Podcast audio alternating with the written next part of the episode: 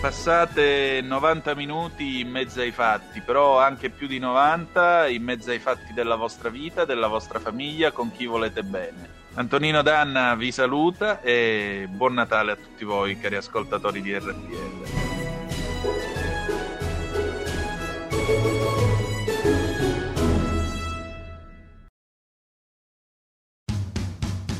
Va ora in onda Rebelot.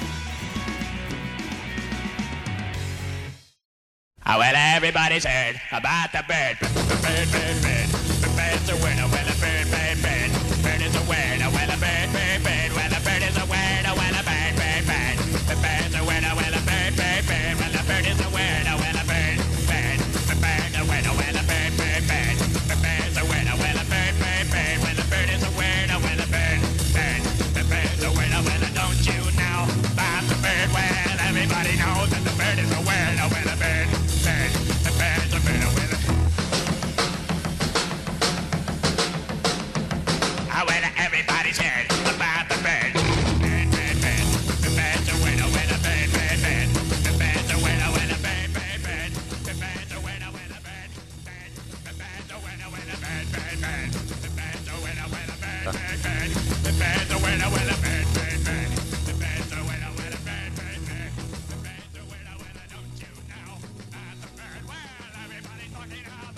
Buona giornata a tutti. Eh, Buona carina. giornata a Roberto Colomberto. No, si chiama Buona Colomberto. giornata a tutti gli ascoltatori. Eh, vabbè. Buona giornata a Eh. quelli che oggi è una giornata da dimenticare. Addirittura. Una di quelle giornate che proprio, guarda, guarda, lasciamo perdere.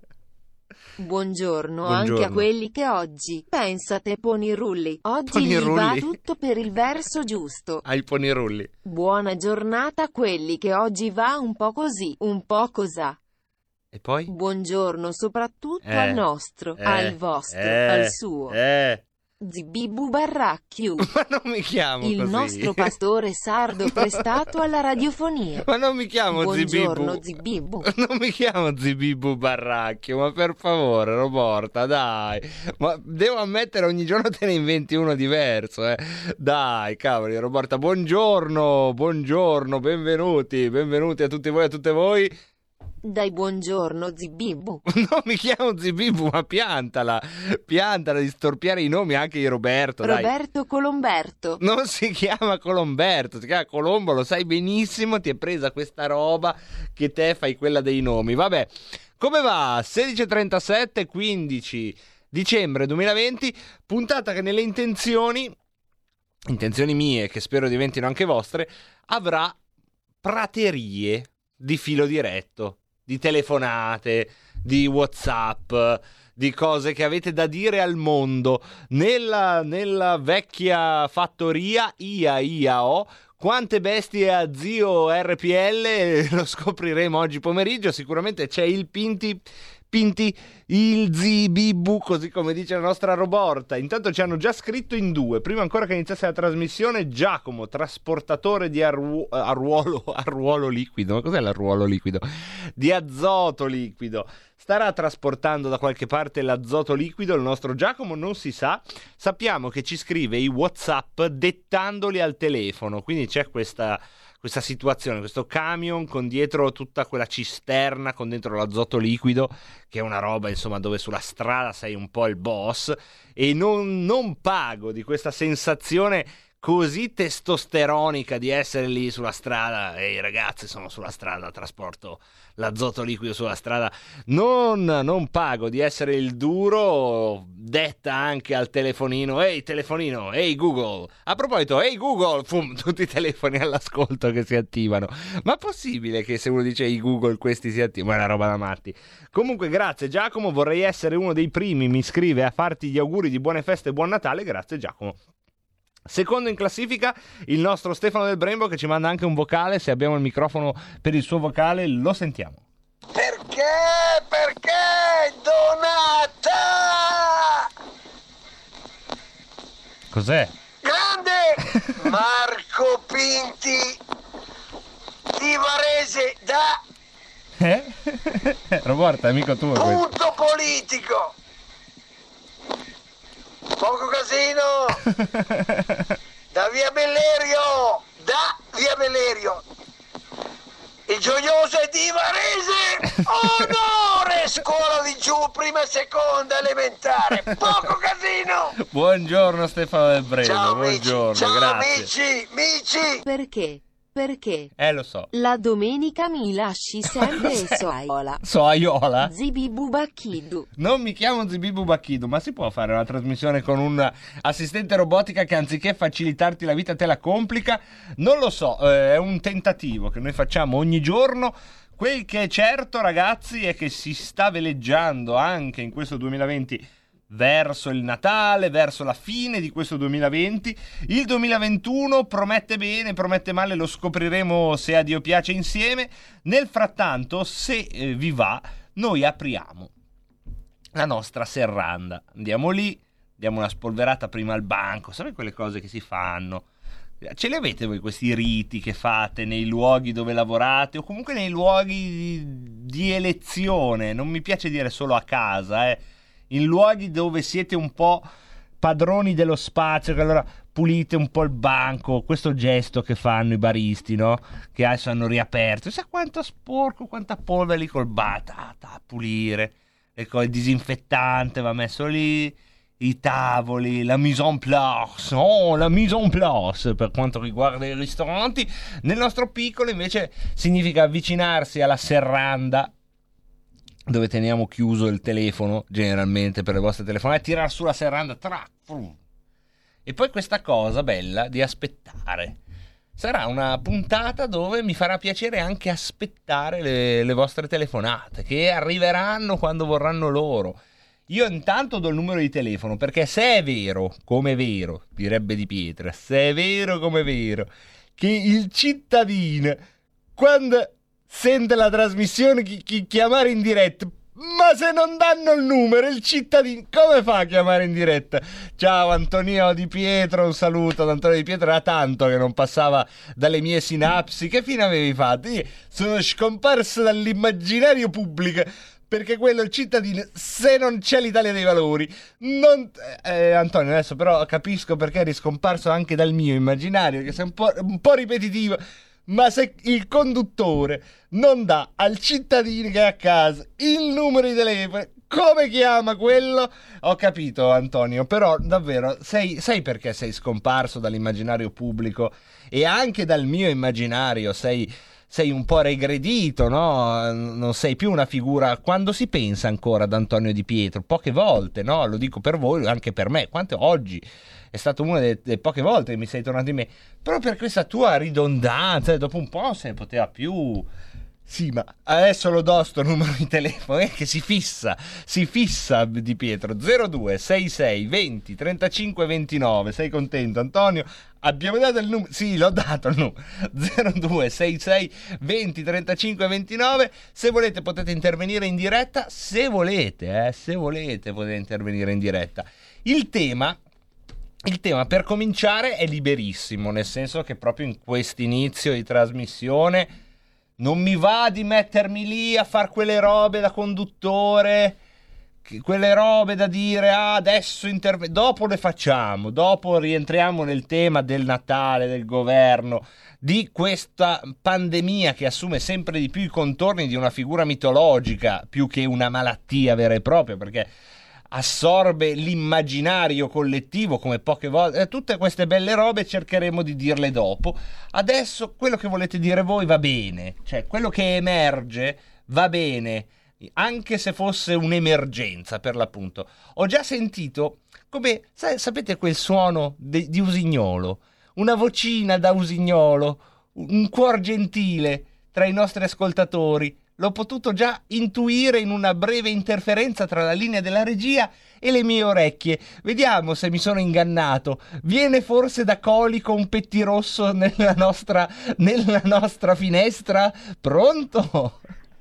Caro voltumano del leghismo, Eh, veniva da colico, sì. Benvenuto Luca. sono qua a cavallo di un mini escavatore che ho finito la giornata di lavoro. Ma davvero? però vabbè. Sì, Ma come funziona un mini escavatore? Ah, è bellissimo. Sembra un gioco, una cosa della PlayStation, però è, è vero invece, è idraulico, per cui ha dei pedali, delle leve, una specie di joystick. E cosa hai scavato, Luca?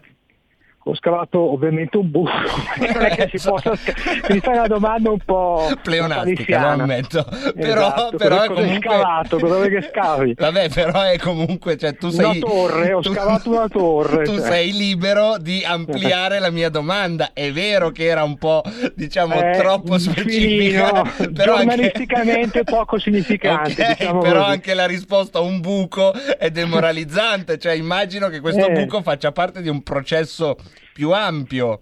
Eh, però non posso parlarti. Ah, perché è Ascolta. un'installazione segreta? Ah, Sì, abbastanza. Ascolta, Vai.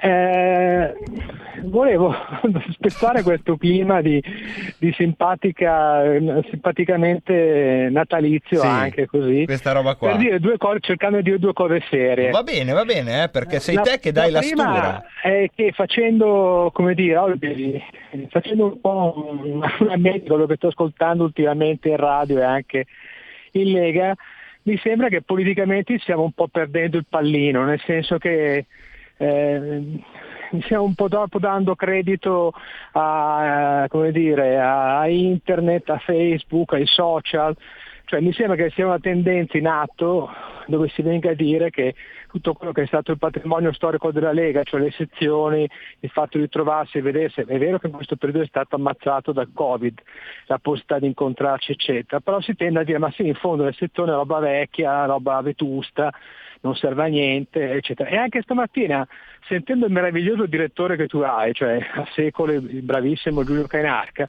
si compiaceva dei risultati di ascolto sulle varie piattaforme, Facebook, internet, eccetera. Avrei voluto dire, caro direttore, cazzo non c'è più la FM, ci credo che se vuoi ascoltarlo devi andare lì per forza, non è che hai tante alternative, no?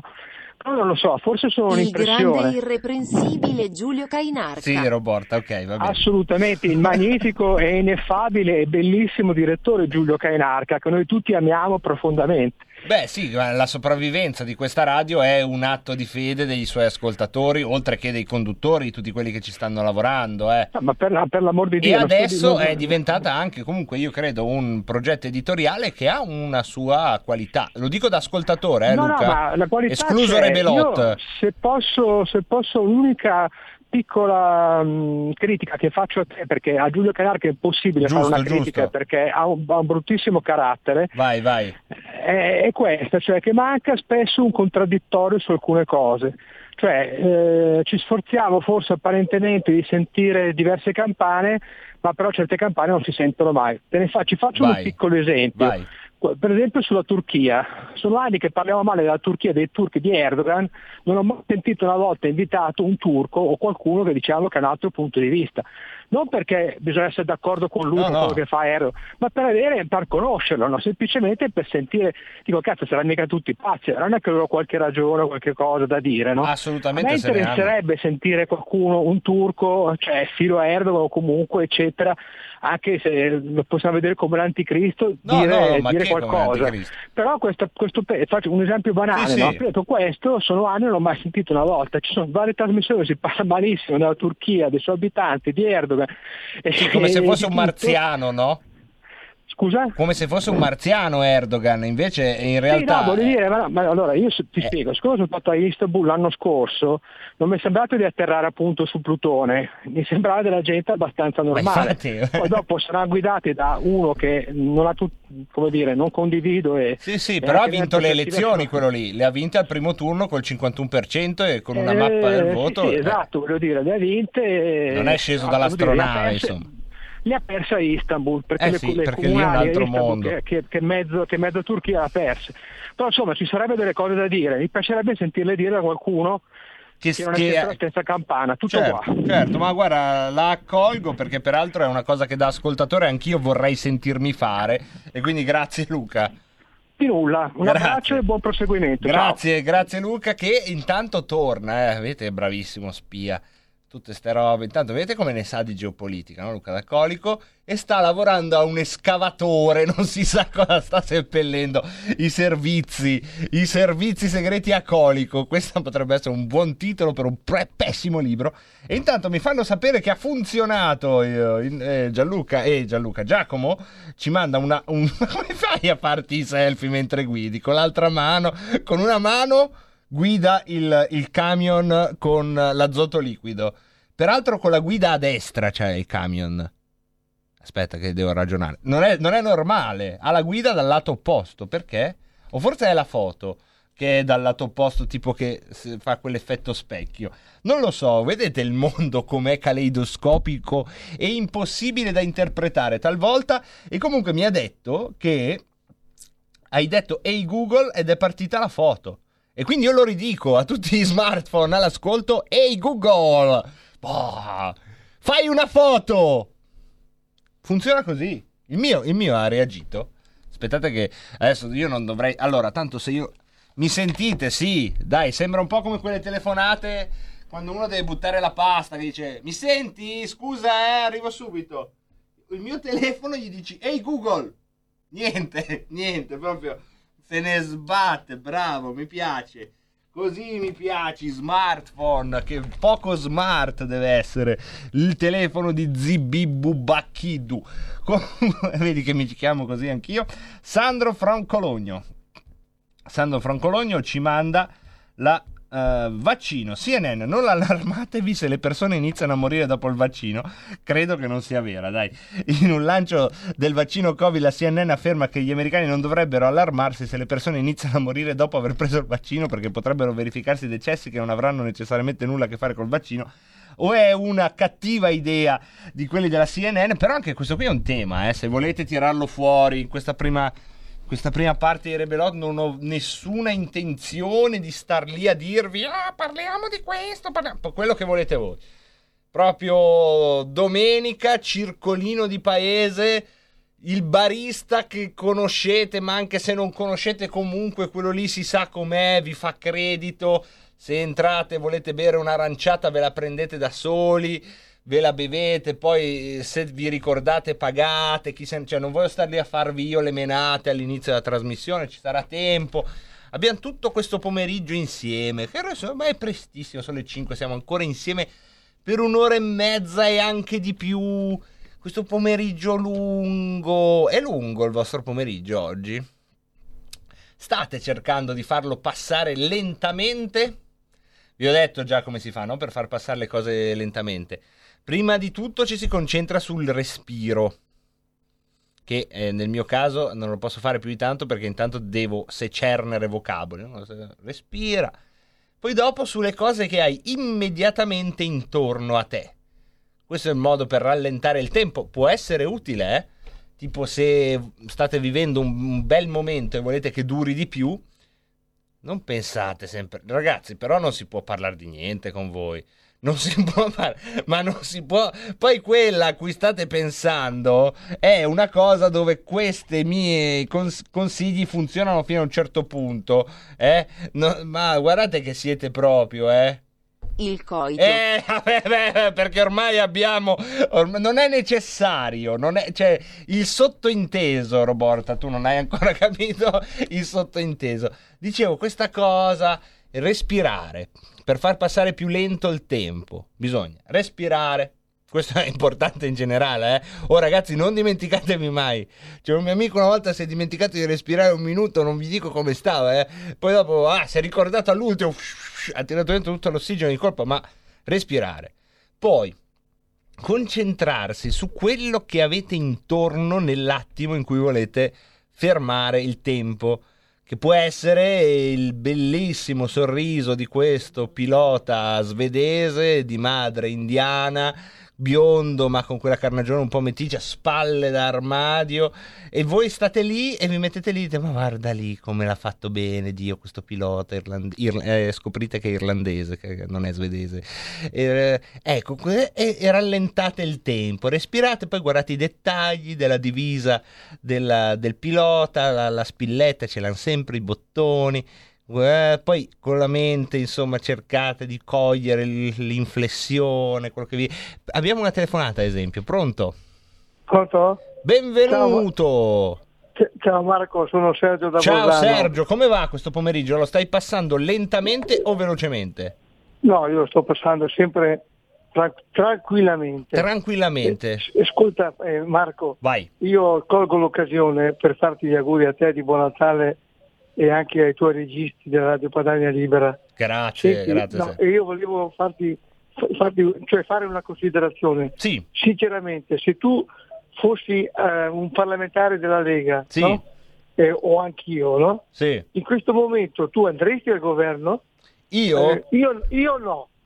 Beh, Sergio, Io sicuro? no, te lo dico sinceramente. Sergio, ci danno Io un posto al ministero. al governo. Sergio. Sai perché? Eh, sì, sì. Perché mi, mi butterebbero dopo quegli altri della sinistra, che sono una razza becera, mi butterebbero tutte le loro colpe addosso a me. Io in questo momento non farei niente. Va bene Sergio, tu Ciao, stai Marco, lì, buon ci and- Natale. vorrà dire Ciao. che ci vado io al governo, però non voglio una di quelle robe tipo che si studia, eh. Cioè, va bene, vado al governo, però poi non mandatemi tipo a fare il sottosegretario all'economia, che non ci capisco niente. Non mandatemi agli esteri, che bisogna sapere le lingue.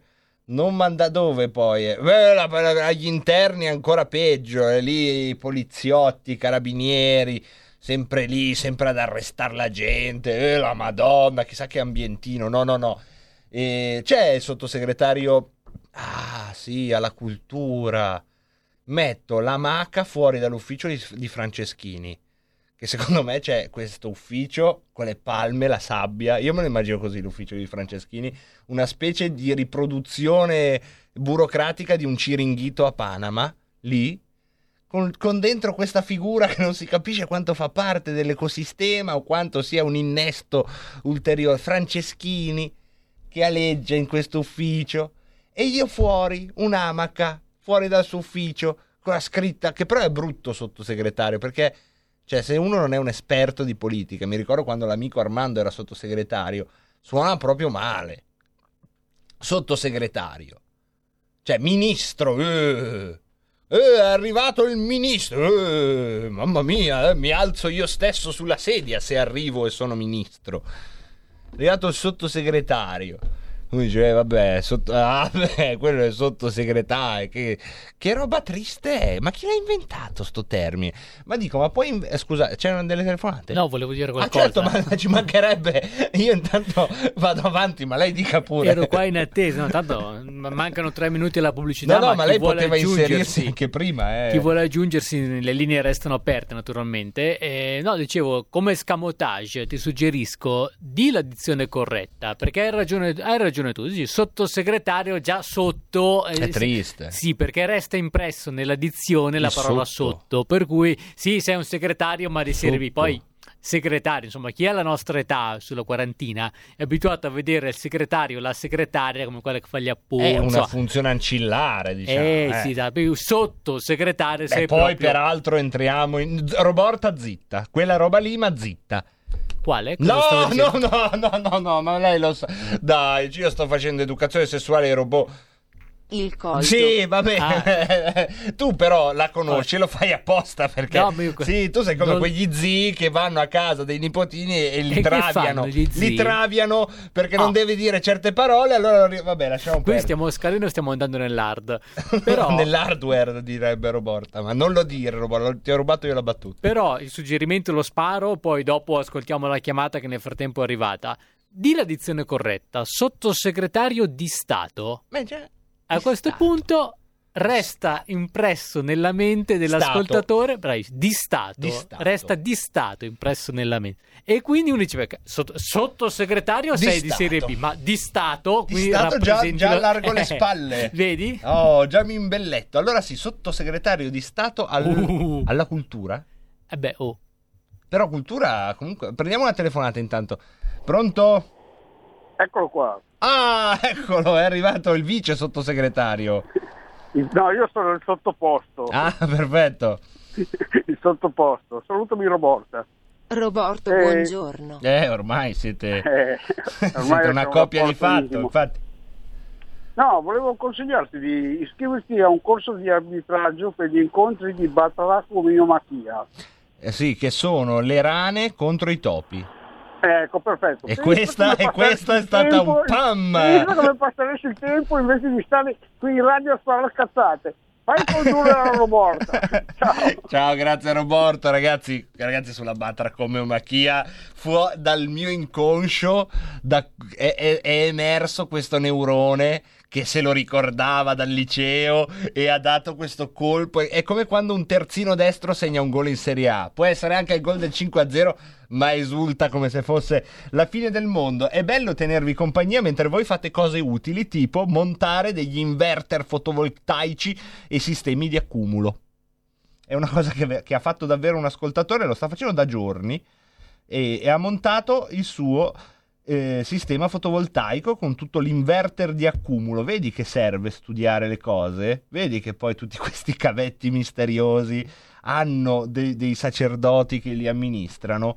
Grazie, grazie di averci dato uno spiraglio di mondo reale e prova, e prova a vedere te che sei del mestiere, dice Sandro, sul vaccino, ma ne parliamo tra poco. Eh. E poi abbiamo il nostro poeta da Brescia, Marcello agli esteri, abbiamo Di Maio, non ci vuoi andare tu cazzo perché è capace lui a parlare delle lingue. Eh, su questo giustamente Dario pone un tema, pone un tema, ma noi abbiamo giusto il tempo di fermarci, poi sentire una canzone, poi parlare della 1 bianca, un salto indietro nel tempo e poi torniamo invece al presente, parliamo di tutti questi temi un po' più seriamente, non troppo, non tro- esagerumanente. Porta con te ovunque RPL la tua radio. Scarica l'applicazione per smartphone o tablet dal tuo store o dal sito radiorpl.it. Cosa aspetti?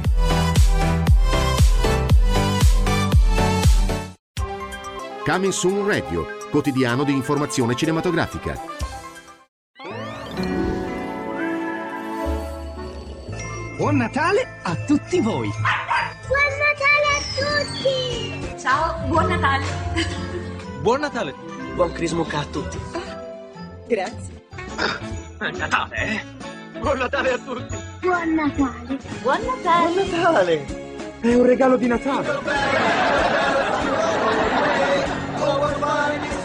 Buon Natale! Buon Natale, Vanessa! Buon anno, signori! Buon Natale! Buon Natale, Orso! Buon Natale! Oh, oh, oh, oh.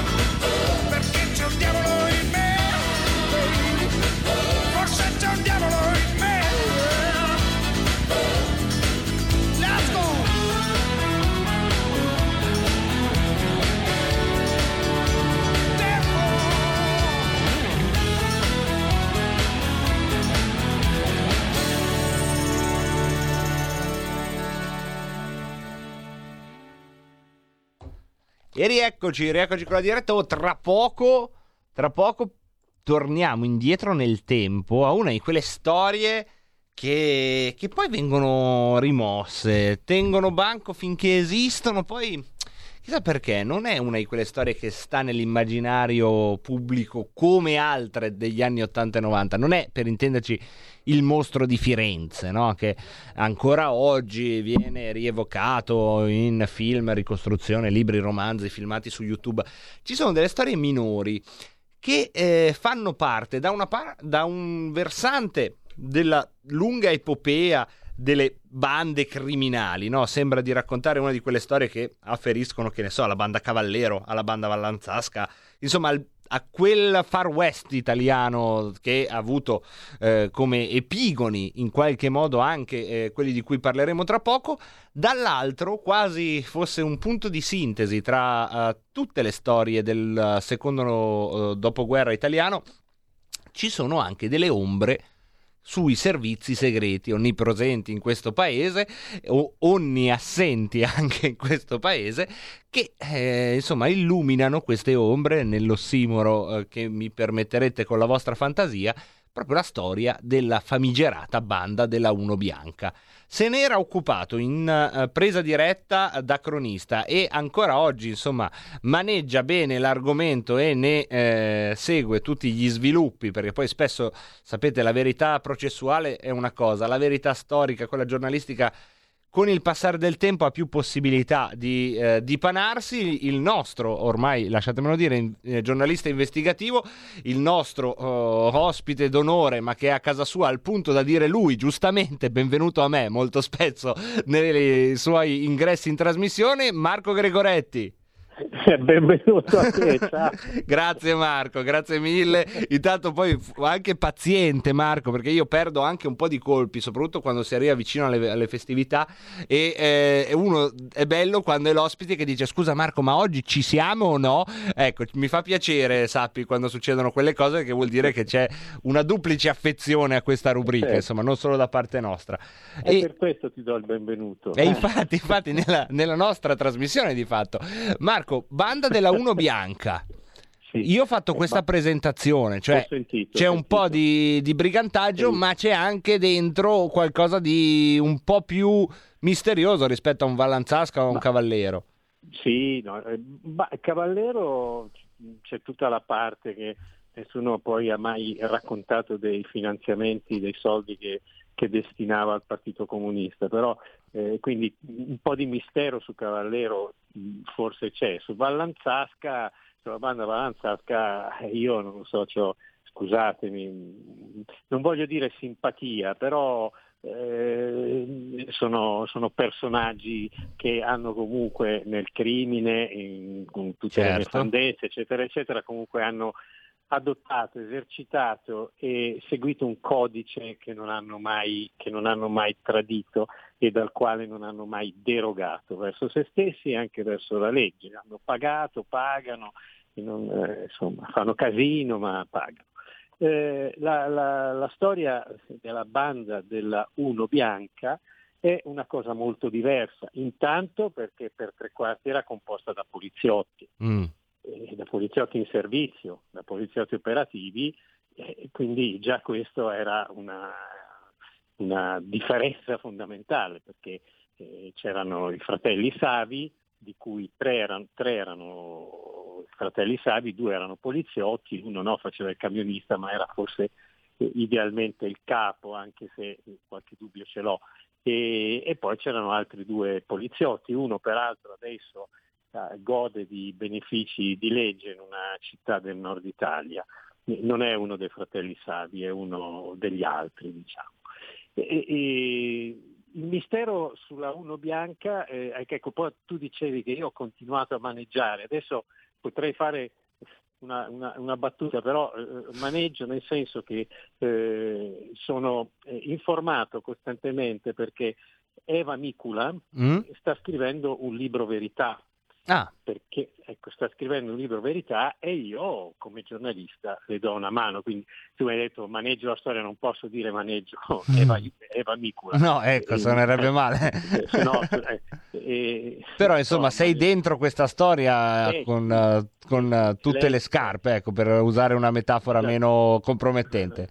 Esatta- esattamente. Lei sta scrivendo questo libro Verità che, che uscirà a breve, c'è già anche eh, la copertina che è molto bella eh, e sarà, eh, e sarà un po' una bomba perché, perché il primo mistero della storia della banda della Uno Bianca è che ci hanno raccontato tante bugie, a cominciare da come è avvenuta la cattura e questo sarà un po' il core business del libro, quindi Sì. eh, tante anticipazioni non, non le posso dare, ma la cattura della Uno Bianca non è andata come ci hanno raccontato. Ecco, la versione ufficiale qual è? Perché immagino ci La sia versione- parte del pubblico che ne sa poco. No, la versione ufficiale per, per farla molto in breve che ci sono stati due super poliziotti geniali che attraverso indagini incredibili coordinati da un pubblico ministero geniale, anche lui, hanno mh, arrestato tutta la banda della Uno Bianca. La storia è molto diversa. È, è molto diversa e, e diciamo che in qualche modo eh, Eva Nicula ne ha fatto anche le spese, lei era una ragazzotta, una ragazzina Mm. diciamo, è stata sotto protezione, mh, è stata addirittura nascosta eh, in una stanza del servizio centrale operativo della polizia, a piano di sopra eh, c'era Achille Serra, lei era nascosta con questa scorta eh, fatta da poliziotti e poliziotte che, che- che la seguivano anche per andare in bagno perché eh, le avevano anche diciamo, promesso un cambio di identità, le avevano promesso che l'avrebbero nascosta, eccetera, invece poi dopo l'hanno diciamo, mollata lì e beh, poi si è ricostruita la sua vita, però eh, correndo rischi quotidiani. Peraltro, eh, insomma, eh, a gennaio c'è l'anniversario della strage del Pilastro, eh, la strage del Pilastro è l'episodio forse più famoso della, della gang della Uno Bianca che eh, ha fatto ha ammazzato 24, hanno ammazzato 24 persone, eh, questi signori. La strage del Pilastro è quando furono fermati questo famoso quartiere malfamato, dice malfamato, questo quartiere diciamo importante nella storia della criminalità bolognese, furono fermati da, mi sembra fosse un posto di blocco dei carabinieri e loro ammazzarono, se non ricordo male, tre carabinieri. E quindi questo ci sarà, ci sarà a gennaio, i primi di gennaio, il 4 gennaio ci sarà l'anniversario, ci saranno, verranno dette, fatte delle cose. E, ehm, Eva Micula eh, conta di essere fuori con il libro il 4 gennaio Sì. perché, eh, perché si inserisce con... eh, ecco. Allora, il primo mistero è eh, la vera storia della cattura. eh. Eh, la vera storia della cattura e sarà una sorpresa perché, eh, perché non, ci sono, non ci sono tanti eroi nella storia della cattura. Forse c'è un- una- un'eroina, ma tanti tanti eroi non ci sono. E, e poi c'è tutto il contorno. Tu prima parlavi dei servizi segreti. Allora Sì. i servizi segreti sono entrati. Ah, scusa, peraltro, peraltro ecco, in questa storia eh, entra anche un personaggio che eh, io spero di incontrare a breve, che è un giornalista ungherese. Eh, tutto parte da lì, parte da questa, da una telefonata tra Eva Micula e questo giornalista ungherese che si chiama Laszlo. Tutta questa storia è agli atti, ben inteso, è agli atti ma è tutta, è tutta occultata, eh, perché è agli atti questa storia. I servizi segreti eh, hanno fatto un gran casino, cioè il mistero dei servizi segreti che hanno scritto eh, tutto il contrario di, di- mh, tutto è contrario di tutto, nel senso che i servizi segreti italiani hanno fatto un'informativa mendace inventandosi delle cose sulla Micula, smentite dall'Interpol che però ha sbagliato le date, cioè hanno creato una cortina fumogena perché, perché eh, l'interesse fondamentale eh, da parte di, una, di, una, diciamo, di un pezzo di magistratura era che questa, questa vicenda criminale non doveva essere ascritta a una normale vicenda criminale, Mm. cioè un gruppo di rapinatori sanguinari che erano peraltro portavano la divisa, una divisa importante per lo Stato italiano, quindi da noi pagati, eh, che facevano rapine e ammazzavano gente per rubare soldi. no? Quindi 24 persone hanno ammazzato e poi hanno tirato su tanti soldi. no? Ci sono dei- anche dei- dei- delle cose non chiare su che fine abbiano fatto questi soldi, se ne sono dette scritte di tutti i colori. Ma l'idea di una parte della magistratura era che questa doveva diventare una storia di un gruppo fascista o parafascista, perché è così. E No, perché? falange- doveva diventare la falange Eh. armata. Quindi un depistaggio, possiamo dire. Totalmente, no, no, più che un depistaggio, sì, un depistaggio, ma no eh, un depistaggio voluto da- dai gangster della banda. Certo, della voluto dai servizi. Ma no, voluto Ah. dalla politica. Ah, ok. Perché doveva diventare un'altra roba di fascisti a Bologna, eh, eccetera, eccetera, eccetera, eccetera, e piazza e la stazione e la, la, la- Uno Bianca, tutto doveva diventare una cosa in qualche modo fascista. E quindi, e che poi dopo vediamo che anche peraltro sulla, sulla strage di Bologna ci sono 100.000, 100.000 dubbi. Questa cosa qui purtroppo ha, ha- ha stratificato un meccanismo che non si eh, scalfirà mai più, perché eh, intorno a questo discorso del- di questo pezzo della magistratura, questo, so- sostanzialmente questo pubblico ministero che, che indagava per dimostrare che questa era la falange armata e tutto quello che non rientrava nella, nella- nella logica della falange armata è stato escluso, è stato occultato, tipo appunto la testimonianza di questo, di questo giornalista ungherese e anche la tes- testimonianza di un trafficante d'armi eh, ungherese che avrebbe raccontato anche lui la vera storia, che non c'entrava proprio niente la falange armata. Quindi eh, t- tutta questa roba e quindi anche Eva Micula è diventato, eh, hanno detto che era una spia, hanno detto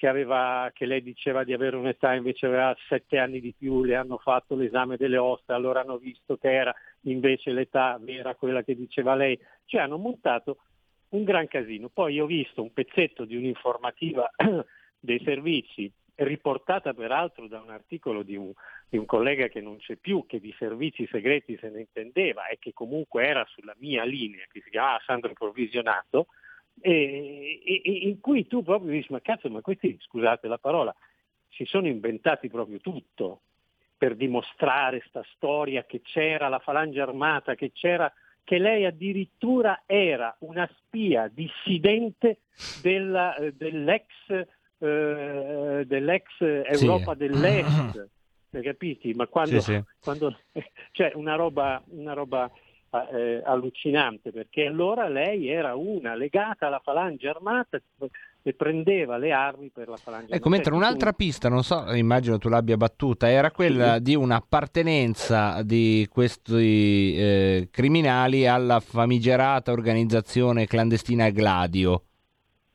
No, ma eh, è, è la stessa roba. È la stessa roba. Eh, Abbiamo già parlato di Gladio, o no? Gladio era un'organizzazione militare state behind voluta dalla Nato, che esiste tuttora, esiste in Germania, esiste in, in Italia, esiste in Francia, era un'organizzazione di, eh, militare oltre le linee e, e che facevano operazioni, per esempio, facevano scappare dall'Unione Sovietica i dissidenti. Eh, avevano fatto il cordone protettivo intorno a Papa Wojtyla anche su Gladio, si sono scritte tantissime, poi magari un giorno facciamo... Apriamo un- il coperchio, eh, sì, volentieri. No, guarda, eh, Gladio, Falange Armata, questi erano dei criminali che facevano le rapine per prendere i soldi. Eh, la storia della cattura che ci è stata raccontata non è la storia vera, e la Falange Armata è una... Quindi per una volta, Marco, possiamo dire che è una storia meno misteriosa di quello che è.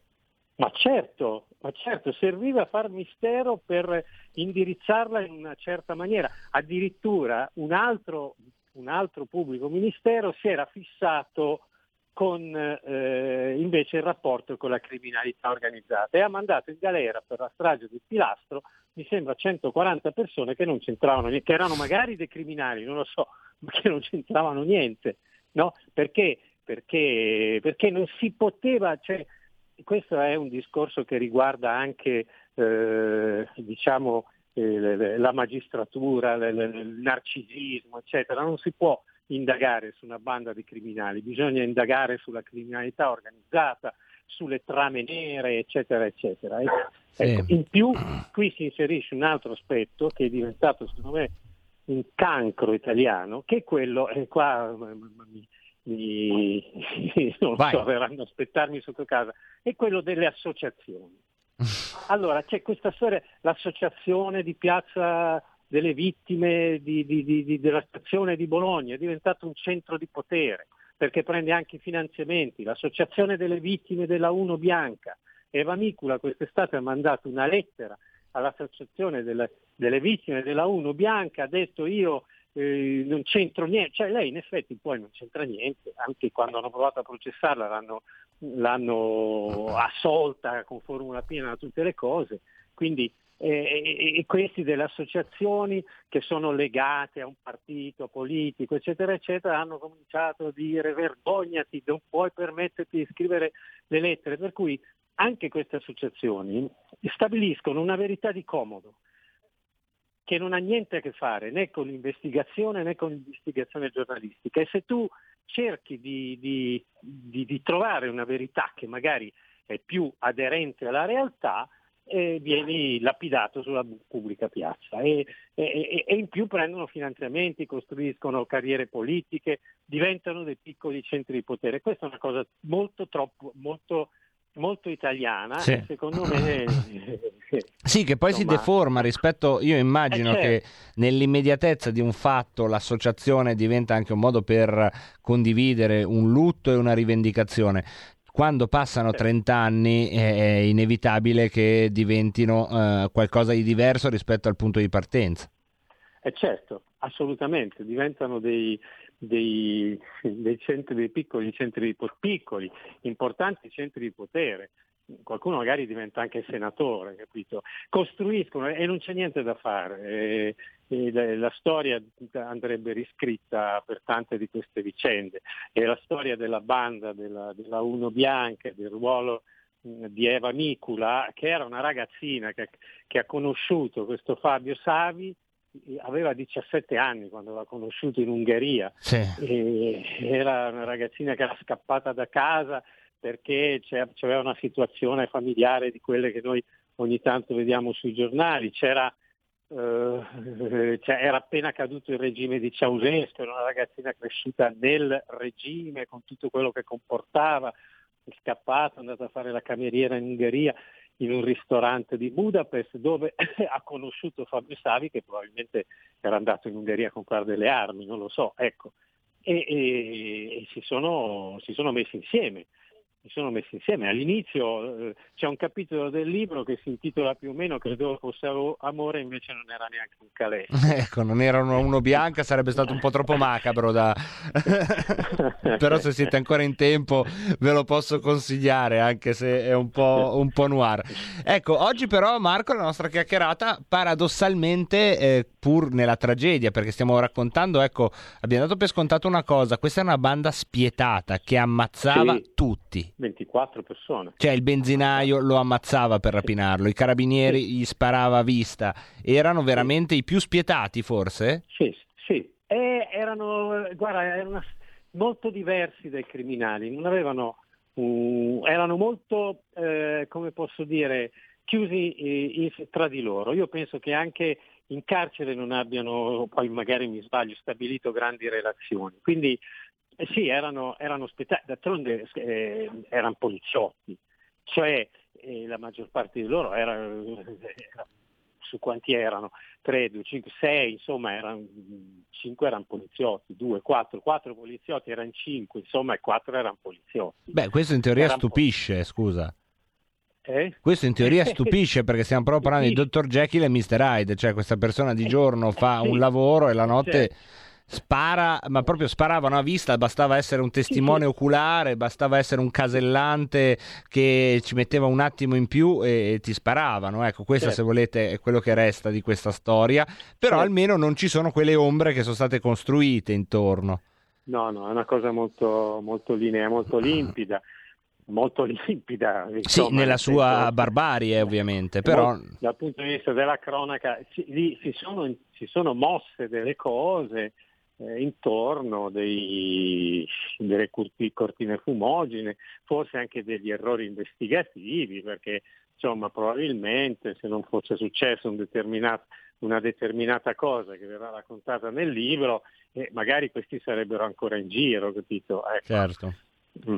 Ecco, eh, noi quando questo libro uscirà ovviamente saremo contenti di parlarne. Intanto grazie Marco insomma, di averci voi, rinfrescato la memoria anche su queste, su queste pagine veramente, veramente drammatiche della nostra recente storia.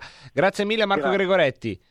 Ciao a tutti. Per compensare i Blues Brothers, Everybody Needs Somebody to Love, così compensiamo un po' e poi parliamo di tante altre cose.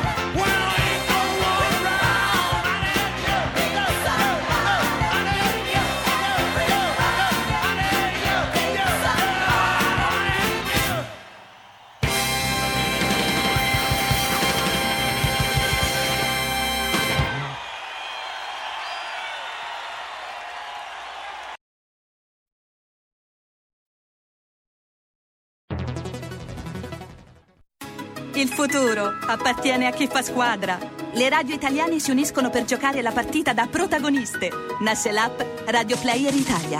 140 stazioni in una sola rete. Scegli la tua preferita e ascolta il suono perfetto del digitale. Gratis, senza registrazione, senza interruzioni, compatibile con tutti i device.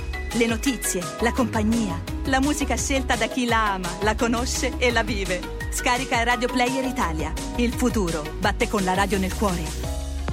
Anche RPL è disponibile su Radio Player Italia.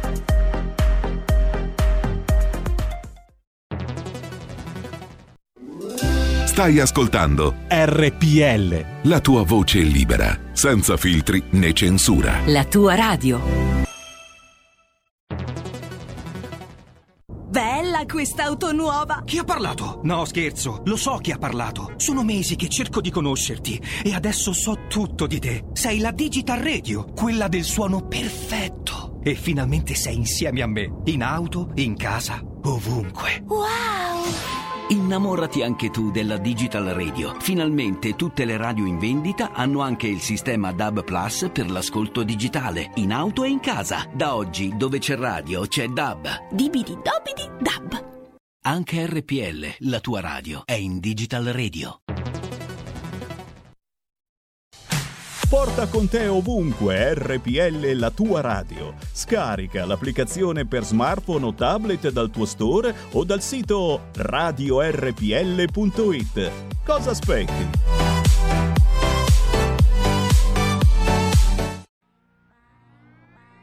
Questo è un momento storico. È un momento storico perché innanzitutto dobbiamo spiegare agli italiani che cosa sta avvenendo in quest'Aula. Primo, stiamo parlando del decreto sicurezza, dei decreti sicurezza cancellati dalla maggioranza PD, 5 Stelle, Leu, Renzi. Questa è una responsabilità importante perché noi stiamo parlando in quest'Aula dove le opposizioni sono presenti, sono seduti e dove la responsabilità della maggioranza è dimostrata dalle presenze. 11 parlamentari della sinistra e dei 5 Stelle presenti in quest'Aula. Una vergogna, Presidente! Una vergogna! Nei confronti di quest'Aula e degli italiani che sono in estreme difficoltà in questa fase economica, pandemica, in questa fase nella quale tutti si stanno dimenticando degli italiani e stanno più vicini ai clandestini e all'ONG. Qui ci sono i parlamentari della Lega, di Forza Italia e di Fratelli d'Italia, lì non ci sono il Movimento 5 Stelle, il PD, Leo, i renziani. Dove siete? Dove siete? Questa è la vergogna che agli italiani deve essere denunciata. Dunque, Presidente, il mio ordine del giorno riguarda la lotta agli stupefacenti, una lotta che il ministro degli interni Matteo Salvini ha compiuto senza frontiere, lotta fro- ai- agli spacciatori di fronte alle scuole, lotta sul web. Oggi scopriamo che anche parte della maggioranza, evidentemente, insomma, attraverso alcuni strumenti è contro le droghe. Non ce ne accorgiamo attraverso questo decreto perché questo decreto cancella quanto fatto da Matteo Salvini. Ce ne accorgiamo perché la signora Paladino, la compagna del Premier Conte, scopriamo è abituale frequentare le palestre. Almeno questo ci dicono i servizi dei colleghi delle Iene. Peccato che però attraverso questo sistema malato, perché voi ci avete ri- riempito di salvetti igienizzanti, ma la vera igiene che devono fare gli italiani è quella nei confronti della politica sbagliata di questa maggioranza che è contro l'Italia e gli italiani. Beh, noi scopriamo che gli agenti di pubblica sicurezza, cari miei, cari italiani, non vengono utilizzati per controllare le frontiere, ma vengono utilizzati gli agenti di pubblica sicurezza per salvare la compagna del Premier Conte dalle domande scomode dei colleghi delle Iene. Vergogna! Vergogna! E allora, con tranquillità e serenità, Presidente, quella che abbiamo nel cuore, ribadiamo con estrema forza la forza dei valori che all'interno di queste di- e, e all'interno di questi banchi e all'interno delle milioni di persone che hanno sostenuto con forza la battaglia della Lega contro l'immigrazione clandestina e il business delle ONG, beh noi non possiamo che ricordare, Presidente, il lavoro svolto da decine di migliaia di operatori della pubblica sicurezza. Non possiamo che ricordare il lavoro svolto dai magistrati che hanno eseguito quello che quest'Aula parlamentare ha fatto, ha imposto fino a poco tempo fa attraverso delle leggi. Oggi però siamo a vedere come coloro i quali l'anno scorso erano a favore dei decreti sicurezza di Matteo Salvini oggi siano proprio i primi a guardare dall'altra parte. Siano proprio i primi, cioè il Movimento 5 Stelle. Beh, l'augurio e l'auspicio è che i colleghi delle Iene possano trasmettere il servizio che per ora è stato nascosto, perché questo evidentemente è derimente per la sostanza e la vita di questo governo, è derimente per molte altre questioni che riguardano i degni rapporti istituzionali tra forze politiche. Grazie. Mamma mia, com'è arrabbiato. È proprio arrabbiatissimo. Cosa? Ma pensa. Cosa? Comunque. Eh. La compagna del Premier Conte è abituale frequentatrice delle Hai palestre. sentito? Ma la vera Dai. igiene che devono fare gli Dai, italiani. Roborta, dai, basta. Eh, cosa vuoi rompiscatole? Eh, dai. Lasciami parlare. Vabbè. Adesso è il momento di sentire. Cosa ha detto Matteo Salvini, ospite del sindacato della polizia penitenziaria? Eh, brava, così, cose semplici devi fare, non ste divagazioni. Sentiamo Salvini alla polizia penitenziaria. Eh, Quindi ti ringraziamo per essere tra noi, ecco. Eh sì, Francesco. Sono- Francesco Sono io che ringrazio voi e mi scuso per il ritardo, ma avevo una riunione appunto con i nostri parlamentari sia alla Camera che al Senato, eh, anche per quello che riguarda la Polpen, per mettere appunto emendamenti e ordini del giorno ai decreti sicurezza, il decreto mille proroghe, al decreto ristori, per cercare di infilare dei passaggi su cui ci stiamo impegnando da tempo per eh, le donne e uomini della penitenziaria. Ve l'avrà già raccontato eh, Jacopo probabilmente, però ad esempio nel decreto ristori la penitenziaria è stata inserita con gli altri corpi come beneficiaria del fondo per gli straordinari, cosa che non era scontata. Eh, stiamo combattendo altresì perché anche il taser, la pistola a impulsi elettrici, possa essere data in dotazione alla penitenziaria, anche se ahimè drammaticamente, io l'ho seguita per un anno da ministro, è stato tutto rallentato per controversie fra il Ministero dell'Interno e l'azienda fornitrice. Quindi per il momento uno strumento difensivo eh, assolutamente fondamentale, usato in, in tutta Europa e in mezzo mondo, ha degli inspiegabili, aggiungo io, rallentamenti. Dopo insistenze abbiamo convinto Bonafede a inserire eh, l'introduzione e il possesso in carcere di apparecchi cellulari e telefonici fra le fattispecie da punire, anche se c'è il, il discorso del- dello spaccio da, da- da evidenziare da questo punto di vista.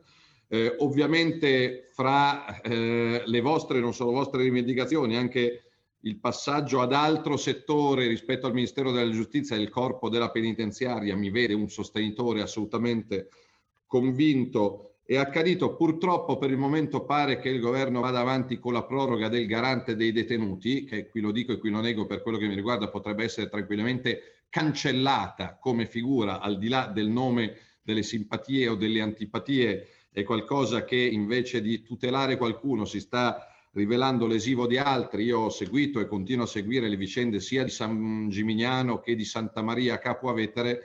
È folle costringere donne e uomini a lavorare in certe condizioni di ricatto, ce lo possiamo dire, lo sapete meglio di me. Io parlo quotidianamente con alcuni eh, agenti e dirigenti della penitenziaria da nord a sud, penso di aver visitato ormai la metà degli istituti in tutta Italia, ormai si lavora sotto ricatto, sotto violenza e sotto minaccia eh, quotidiana, quindi più che il garante dei detenuti servirebbe il garante degli agenti dal, dal nostro, dal nostro punto di vista.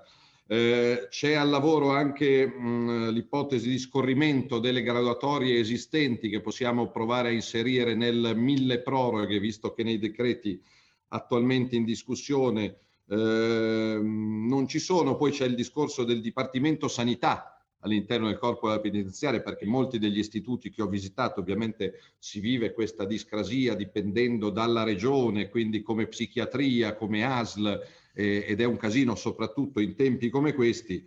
Eh, questo è, non, non riesco a riassumere in pochi minuti eh, giornate e giornate di lavoro. Però vi ringrazio perché senza il vostro ruolo la situazione sarebbe ancora peggiore rispetto a quello che è. Poi noi stiamo continuando anche alcune battaglie di civiltà, perché alcuni degli istituti che ho visitato in un paese normale dovrebbero essere chiusi, perché non sono a norma di sicurezza per chi ci lavora.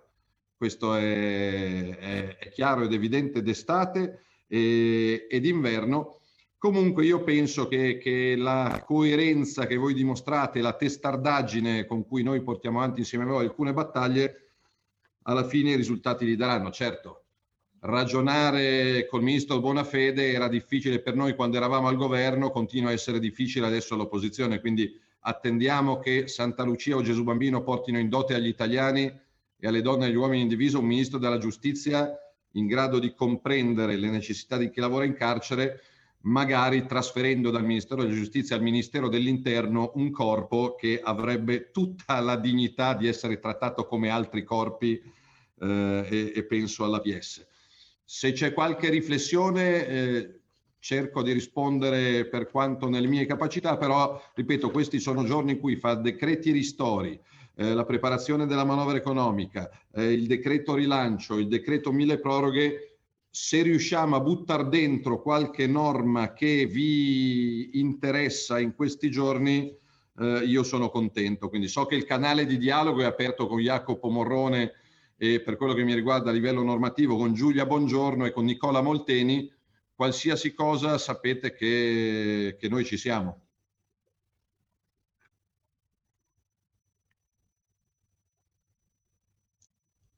Io ti ringrazio per questo intervento, sai benissimo che appunto... Io ringrazio anche l'audio di questo incontro. È fortissimo.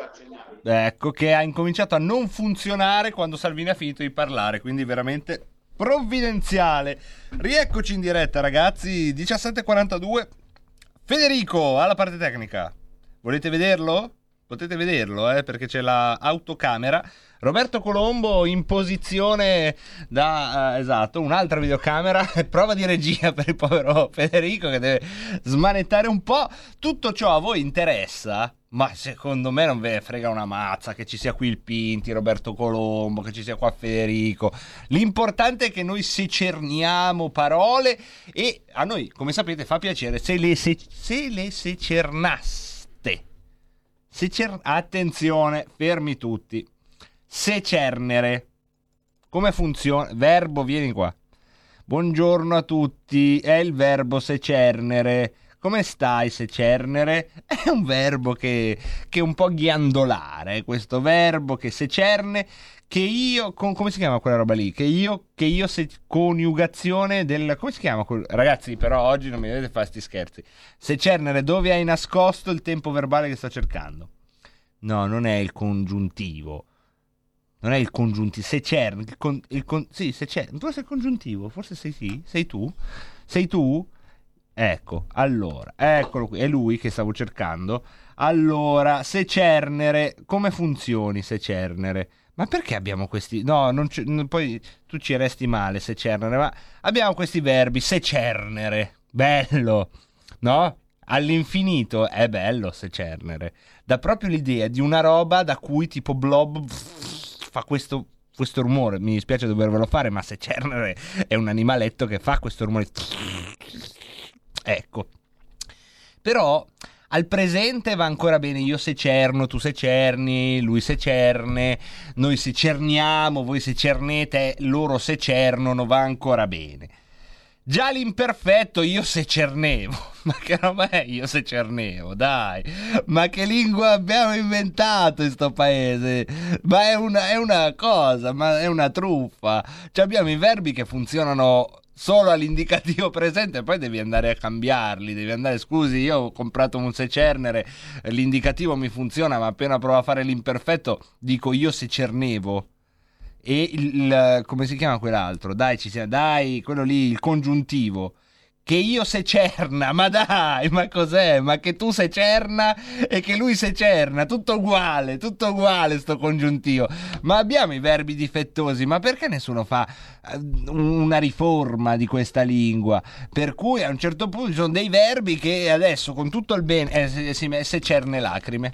Uno parla male di lui e Secerne lacrime ti fotte, ti fotte con la, così, con la gentilezza Secernere, perché ti si mette lì con le orecchie basse, queste orecchie da Secernere tipo cocker, e inizia a secernere lacrime e tu non, non riesci più a parlarne male, anche se io a- avevo secernito il trapassato prossimo. Ma dai, ma cos'è? Il trapassato remoto io ebbi secernito. Ma che, che- che cos'è io ebbi secernito? Se io devo dire che eh, nel mio trapassato prossimo avevo secernito e invece ebbi secernito, ma guardate un po'. Eh, io secernito, vabbè, secernere, ci siamo capiti. Noi, noi secerniamo all'indicativo e che noi possiamo continuare. Noi secerniamo anche al congiuntivo. Ma, che questo? Ragazzi, ma, ma è un ver- verbo proprio che, che vabbè, secernere. Ti vogliamo bene per quello che sei, però sei un po' una truffa. No, è secerne lacrime di nuovo. Voi, se volete, potete secernere parole invece allo 0266 20 35 29. Un po' meno, un po' meno tutti, tutti, come si dice in questi casi qua? Dai che non mi vengono più le parole. Come si dice quando uno è tutto? È tutto? Tutto come? Che ieri eravamo un po' tutto, ero un po' tutto parlando del Covid, ieri ero un po' tutto?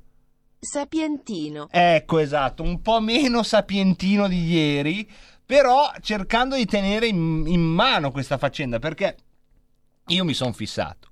Io mi sono fissato, ragazzi, però è successo qualcosa quando l'Istituto Superiore di Sanità ha eh, fatto quelle statistiche lì. E io lo so che adesso, appena l'ho detto, c'è un pezzo di pubblico che dice: Dio santo, Pinti si è fissato con l'Istituto Su- Superiore di Sanità, ci rompe le balle. E però, ragazzi, è, è l'Istituto Superiore di Sanità che ha detto delle cose importanti.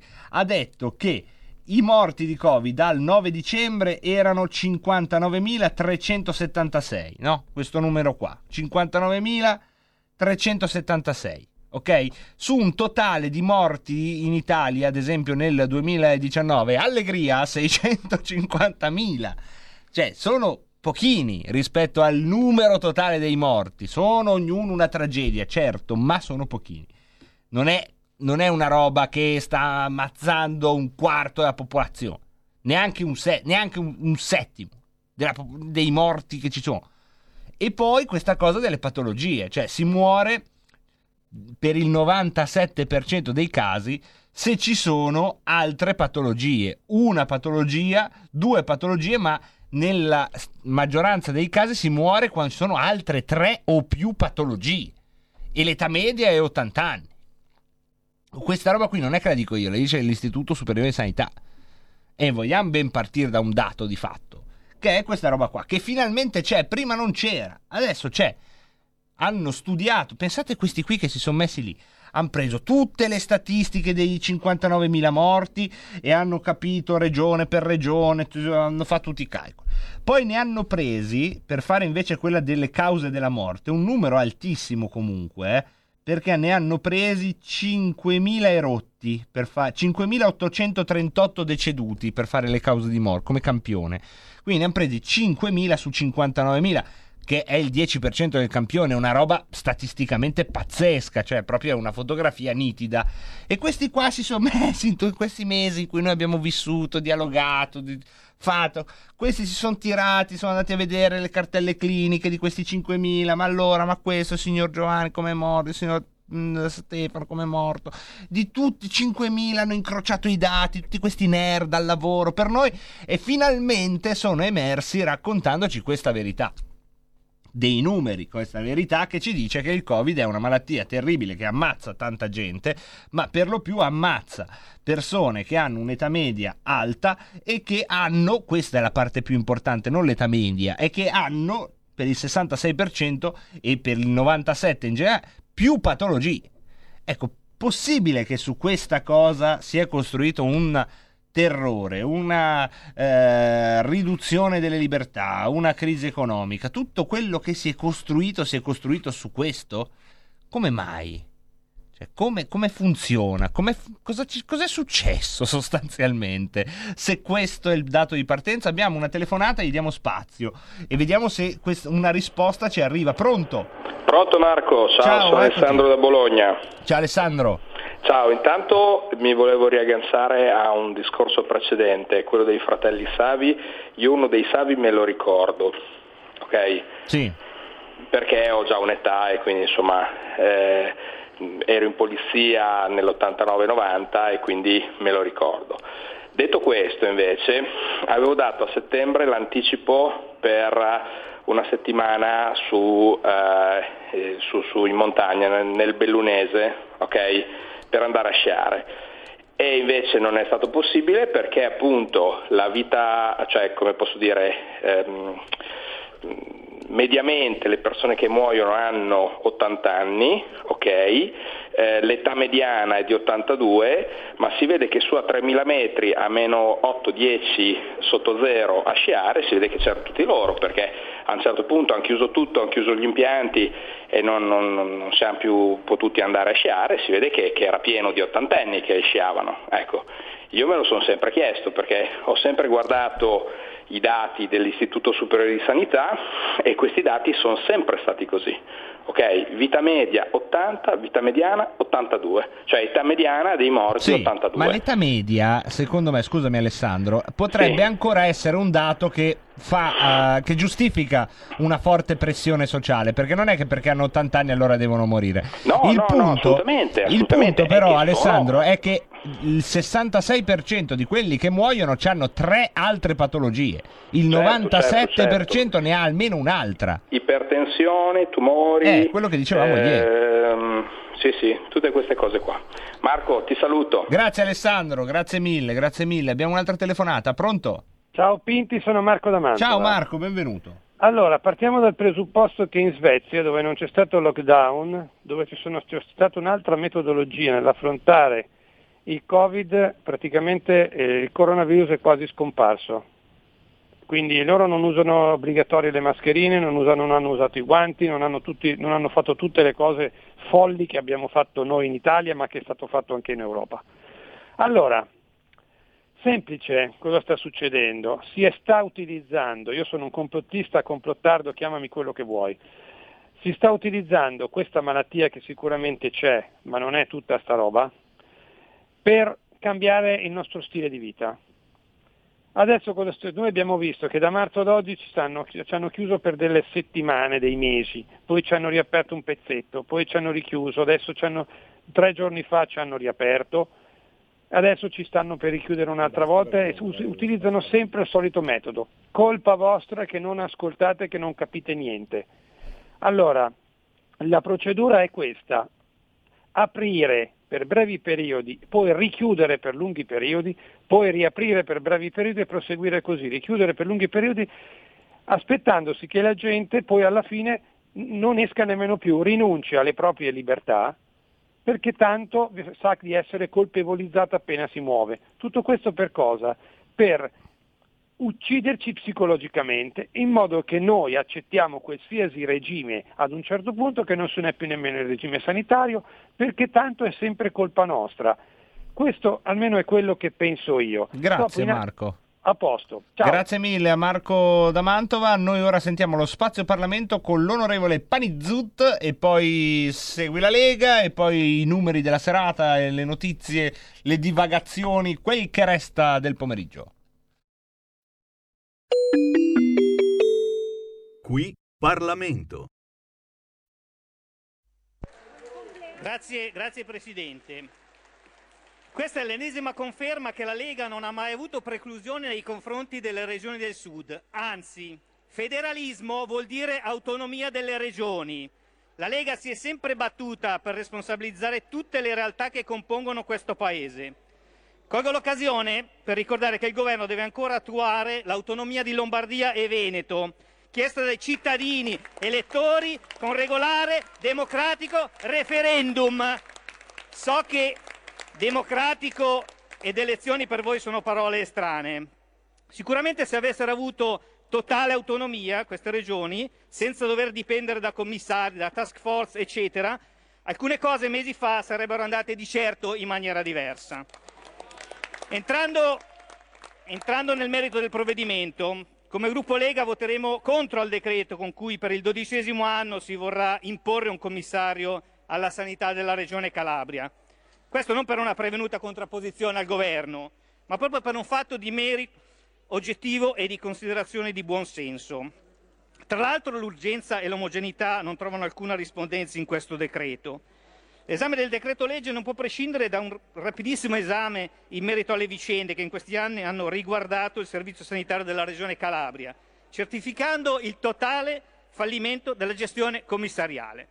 Parlamentato innanzitutto appunto che nella Regione Calabria il commissariamento perdura ininterrottamente da 11 anni, con risultati disastrosi che hanno portato i livelli essenziali di assistenza a rimanere costantemente al di sotto della soglia di sufficienza, a danno dei cittadini e del loro diritto alla salute. La situazione è tristemente peggiorata con l'entrata in vigore del decreto 35 e con l'avvento della pandemia da coronavirus nel nostro Paese, con la quale i nodi della gestione commissariale sono inevitabilmente venuti al pettine. Ricorda che in data 6 novembre i cittadini della Regione hanno scoperto in diretta televisiva di trovarsi nelle mani di un commissario che non sapeva neppure di essere tenuto alla predisposizione del piano di potenziamento delle strutture sanitarie, indispensabile per fronteggiare l'emergenza Covid. Successivamente, sempre in diretta televisiva, sono andate in scena le surreali giustificazioni del commissario stesso, che aveva riferito di aver predisposto il piano in questione, piano che però non sapeva di dover predisporre, di aver preso contatti con un medico per capire se durante la precedente intervista avesse avuto un malore o qualche altra cosa o addirittura fosse stato drogato. Mentre il commissario rassegnava le dimissioni, rilasciava improbabili giustificazioni, il governo però è riuscito a fare di peggio, perché si è limitato a scaricare ogni responsabilità su di lui, dimenticandosi stranamente di averlo riconfermato solamente pochi giorni prima della scioccante intervista. Per quanto riguarda poi il piano Covid, si rammenta che i soggetti responsabili della sua approvazione e attuazione sono il Ministro della Salute e il Commissario straordinario e che dunque è di essi è imputabile in primis il mancato potenziamento delle strutture ospedaliere. Non dovete scaricare sempre responsabilità sulle regioni. Ancora più assurda è la vicenda relativa alla sostituzione del commissario dimissionario, con il Consiglio dei Ministri che ha deliberato in un primo momento la nomina di un sostituto e poi, il giorno successivo, l'ha immediatamente congelata, quando sono emerse delle dichiarazioni scioccanti rese da quest'ultimo sulle modalità di trasmissione del virus, che per decenza eviteremo di ripetere. Sorvolo sulle seguenti e ripetute ricerche di una figura che desse la propria disponibilità. È quindi di tutta evidenza la necessità di revisionare profondamente l'attuale sistema di gestione della sanità calabrese, inaugurando una nuova stagione all'insegna del rispetto delle competenze costituzionali e del principio di leale collaborazione e delle prerogative della Regione. Il decreto legge in questione invece va inspiegabilmente nella direzione opposta e contro ogni principio logico, prima ancora che tecnico o giuridico. Proroga per altri due anni un regime che non ha sortito alcuno degli effetti sperati. Praticamente il decreto legge si pone quindi in violazione del principio di ragionevolezza, perché pretende di risolvere i danni causati dal precedente decreto del 2019 con una proroga delle misure lì contenute. Evidente è la violazione del criterio di riparto tra competenze Stato e Regioni e del principio di, la- di leale collaborazione, giacché la Regione viene nuovamente esautorata delle proprie competenze in materia di sanità, in maniera ancora più rigida rispetto al passato, e ciò sebbene non sia la responsabile dell'attuale situazione del disastro organizzativo, bensì i governi, considerati gli 11 anni fallimentari di gestione. Se per altre regioni in passato il commissariamento ha portato risultati positivi, qui ci pare non sia così. Non si dica però che la regione non ha personale in grado di affrontare il comparto sanitario, perché in questo caso il commissario si avvarrà proprio del personale della regione stessa. Da parte nostra si è chiesto di non mettere altri commissari, o comunque che il commissario sia scelto intesa con la regione, o che il commissario stesso costituisca un tavolo di lavoro assieme alla regione e a tutti gli uffici regionali. Stranamente, come al solito, non ci avete ascoltato. Reputiamo ora che sia venuto il momento di responsabilizzare le figure politiche e tecniche della Regione, che risponderanno poi direttamente ai cittadini elettori. Adesso che è stata trovata finalmente una persona che ha accettato l'incarico commissariale, il prefetto Longo, che ha già operato in Calabria a difesa della legalità, noi ovviamente non abbiamo preclusioni sulla persona. Prendiamo atto delle sue dichiarazioni di voler collaborare con la Regione, di aiutarsi a vicenda per risolvere la grave situazione non solo legata al Covid. Al limite chiediamo al commissario, come primo atto, di rinunciare ai compensi aggiuntivi, perché inspiegabilmente in Italia c'è il vizio sempre di pagare di più chi fa già il proprio dovere per cui è già pagato. Questo non si capisce. O che al limite devolga il surplus a chi è stato in prima linea sull'emergenza sanitaria. Restiamo quindi contrari al metodo e per quanto sopra esposto esprimo il voto contrario del gruppo Lega Salvini Premier. Grazie. La ringrazio, onorevole Panizzut. Onorevole Nesci, prego. Qui Parlamento.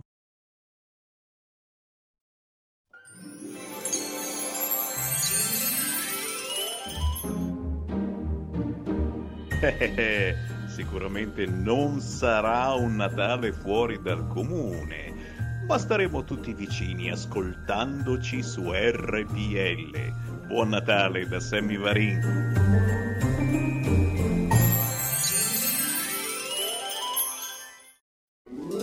Stai ascoltando RPL. la tua voce libera, senza filtri né censura. La tua radio. Cosa aspetti? Sostieni la nostra radio. Abbonati andando sul sito radiorpl.it. Clicca abbonati e segui le istruzioni. Facile, no?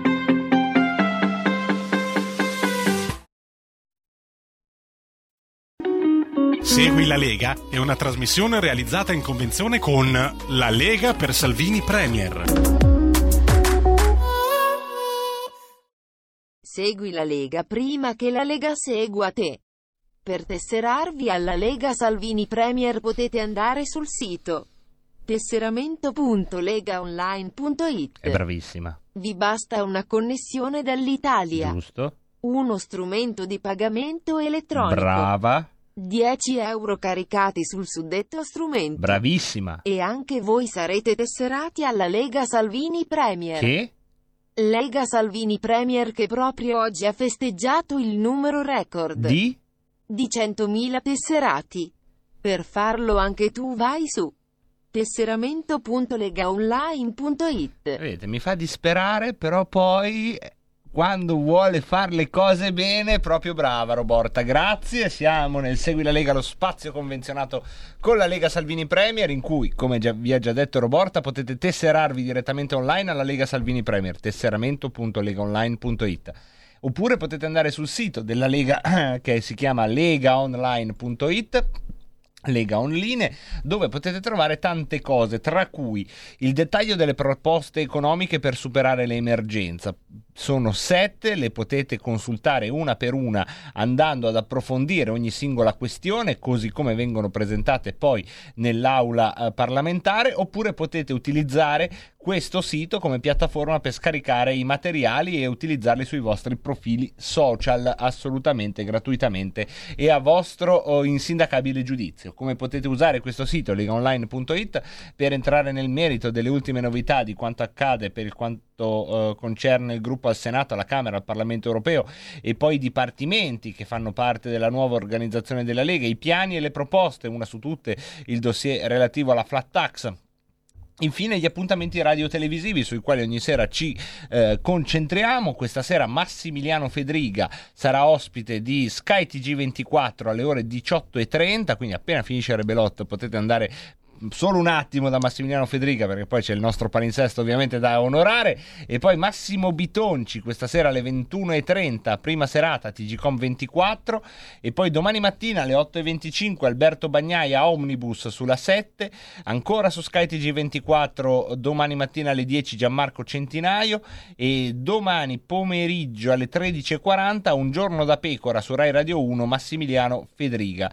Andiamo avanti domani sera alle 21.30 Matteo ospite di Stasera Italia su Rete 4 alle 21.30 e Luca Zaia, ospite di Diritto e Rovescio, siamo però già a giovedì alle 21.20 su Rete 4. Con questo si esauriscono, così come sono comunicati sul sito legaonline.it, gli appuntamenti della Lega Salvini Premier in televisione. Vi ricordo che questo spazio nasce per dare contezza e eh, pubblicità alle iniziative sia della Lega gestite a livello centrale che al momento languono per eh, le questioni relative al coronavirus.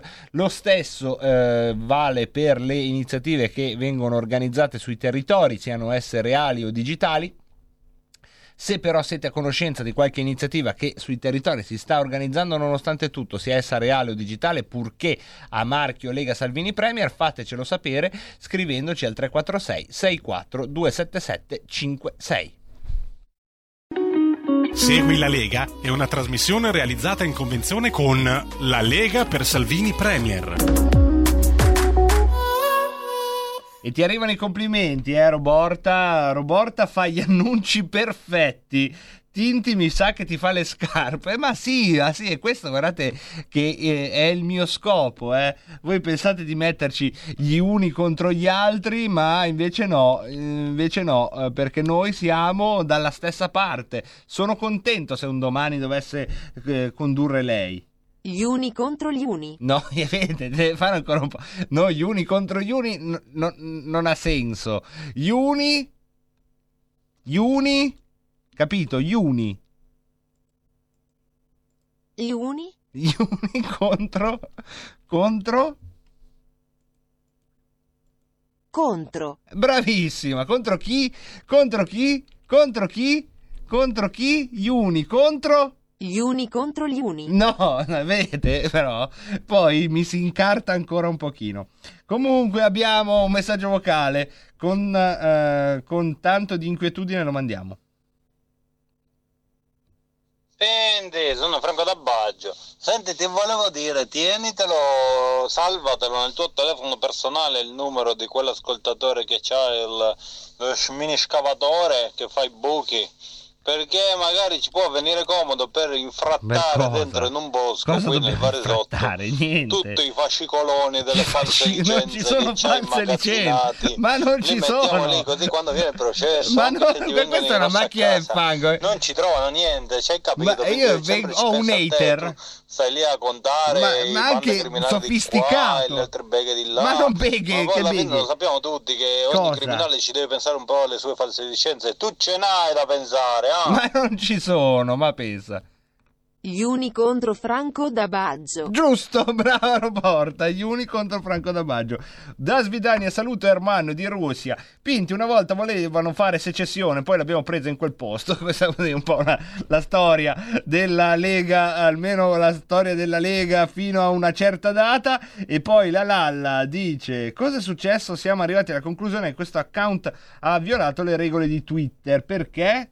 Perché aveva eh, violazione delle regole contro abusi e minacce. Cosa hai fatto, Lalla? Non puoi partecipare a molestie indirizzate a terzi. Ma cosa hai fatto? Lalla, ma cosa hai combinato?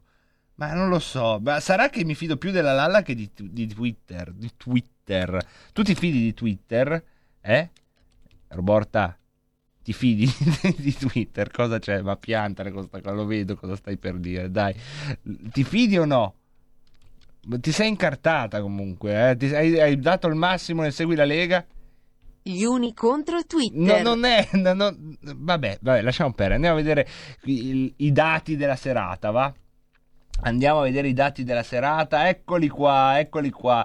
Adesso il mago Telma faccio. Allora, ci sono 14.844 positivi. Il vostro mago Telma Mar- Mirchio Minchi dice che i tamponi, secondo me, non ho ancora guardato, eh, saranno sotto i 200.000. Guarda un po', guarda un po', vediamo un po'. Vediamo un po' dove sono. A parte che adesso per to- mamma, mi fanno impazzire sta roba.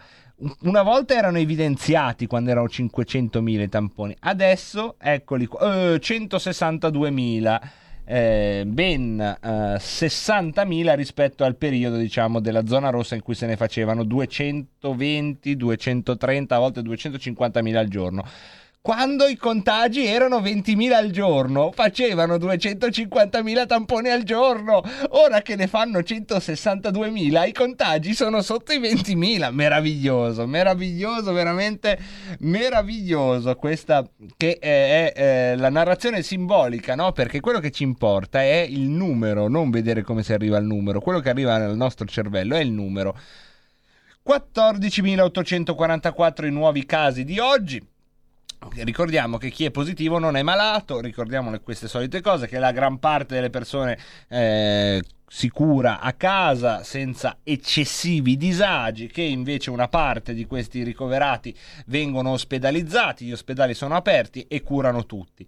Di questi oggi ci sono stati invece anche eh, di questi poi ci sono coloro che purtroppo muoiono per cause eh, relative al Covid, sono oggi 846 e ricordiamo che come diceva l'Istituto Superiore di Sanità i morti di Covid per il 97% hanno altre patologie in corso, per il 66% ne hanno tre o più patologie.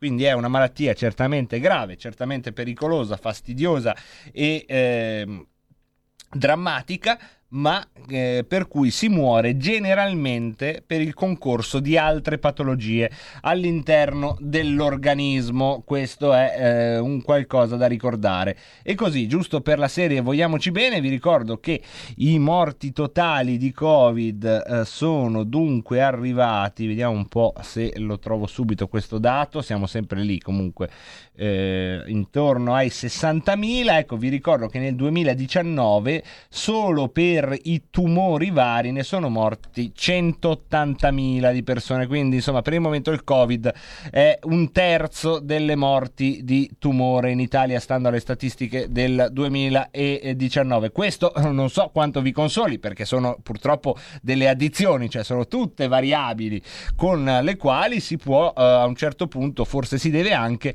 salutare questa che viene chiamata da alcune tradizioni religiose, io direi anche un po' ingenerosamente, una valle di lacrime, cioè sono quelli che quando muoiono vanno di là e si lamentano. Com'era? Una valle di lacrime, ma non è vero, dai. Ci sono state anche delle buone giornate di sole in tutte le vite. Meno questo ci auguriamo, ma ma cari miei, oggi finché ci siamo siamo contenti di raccontarvi anche, se, se, se è ancora legale, eh, se lo possiamo fare, cos'altro è successo in questa giornata. È saltato l'incontro. Stiamo entrando ovviamente in un'altra storia. E stiamo entrando nella storia del Conte bis, il governo del Conte bis. Conte, che era fidanzato con Salvini, prima che Salvini lo lasciasse per avere dei pieni poteri che poi non ha avuto, poi è andato con Giorgia Meloni e con Silvio Berlusconi si è messo in proprio, Conte si è sposato con Renzi.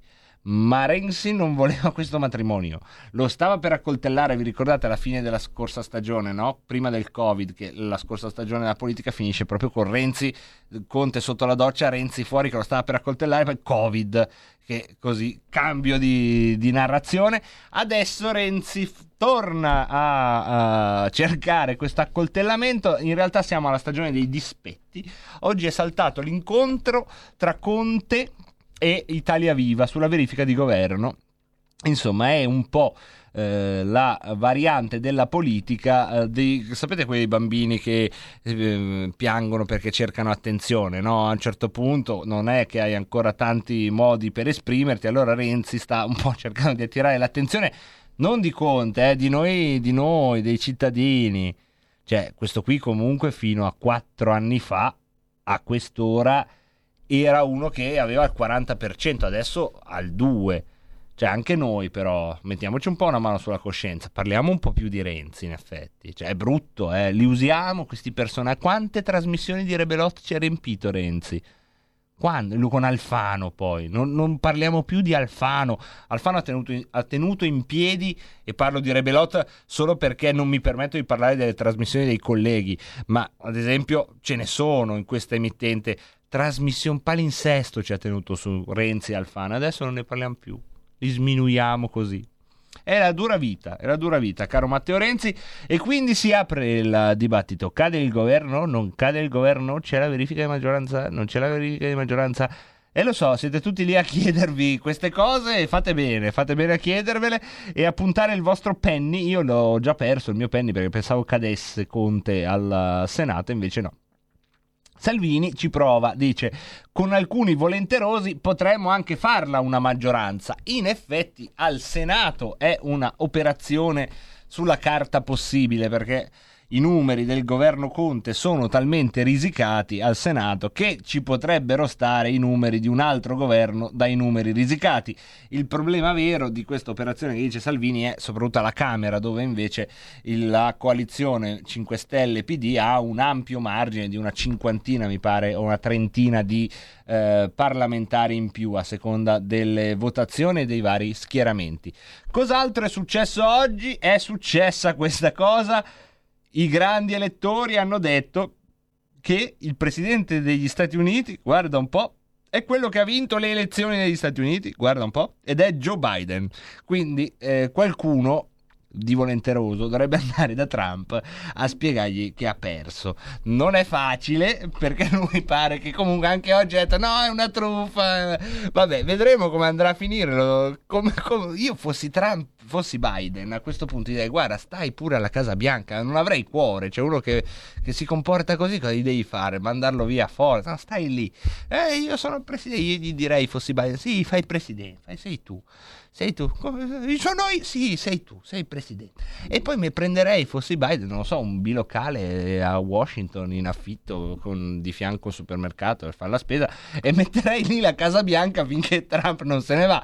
Insomma, vabbè, è così, è peccato, eh, perché la presidenza Trump è stata una presidenza che è stata presa a pomodori purtroppo dalla stampa che si è, ha qualificato se stessa, però è stata una buona presidenza detta di molti analisti, soprattutto in politica estera, peccato che chiuda così con questa farsa, insomma, di, di dire che no, non ho perso, peccato devo dire, peccato perché comunque è stato un outsider che per due volte ha sbaragliato il panorama politico americano, per due volte è quasi riuscito a vincere, perché la prima volta ha vinto, la seconda per poco non vinceva ancora, insomma una bellissima, diciamo, performance politica, un'ottima gestione almeno della politica estera americana, anche solo perché non ha fatto guerre, cose che i suoi predecessori non possono dire.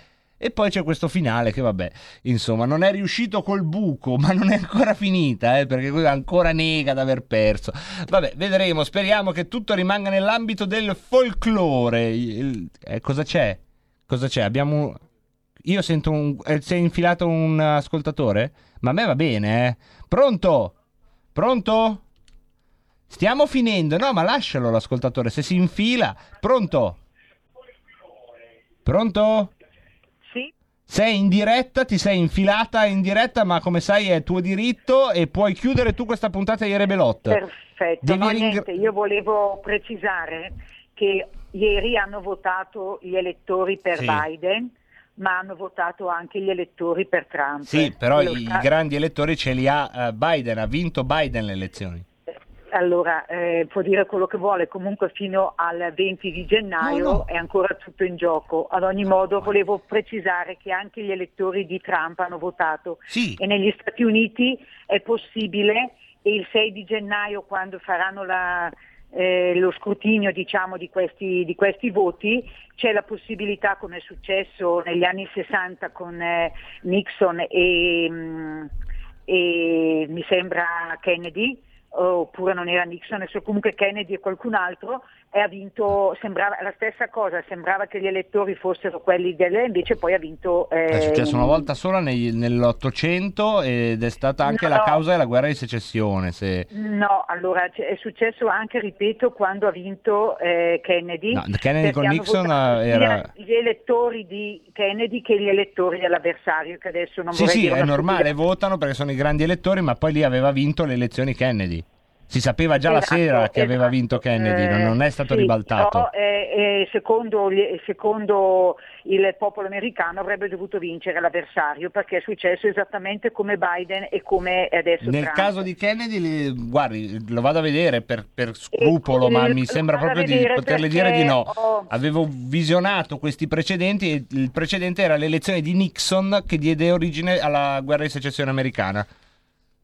Quello che avevo visto io, eh, però insomma, poi Un secondo me ha fatto- perso. Poi, oh, signori, aspettiamo il 20. allora ne- nulla, nulla è ancora certo No, beh, sicuramente. carità. Comunque eh, pensare che non abbia ragione di far valere le sue ragioni Trump mi sembra molto strano. Ma perché, secondo insomma, me quando uno perde non deve dare non la ha- colpa a allora, nessuno se- e perdere. eh, stiamo parlando di centinaia di, mil- di milioni di voti eh, dove si può Ma infatti è stato bravissimo, ha quasi vinto. Però Sì, non ma ha se ci vinto. sono stati dei brogli, mi scusi, ma, Ma ci sono stati dai- avere ma- ma sui brogli io immagino deve- ci siano stati da entrambe le parti, signora, perché questo numero di votanti straordinario mi è sembrato straordinario da entrambe le parti. Insomma, non credo che ci siano Eh. quelli che li fanno e quelli che non li fanno. Però ognuno crede quello che vuole, eh. non è che Carità, gente di male. Però ecco, per essere precisi, insomma, hanno votato entrambi. Sì, sì, grandi elettori di entrambi. I grandi elettori di entrambi. Sì, grazie, sì, sì. buona Grazie mille, grazie mille a lei. E vabbè, oh, vedremo, eh. magari verrò smentito, chi lo sa. Comunque, grazie Federico, grazie Roberto Colombo, grazie mille ai vocali, ne abbiamo un altro.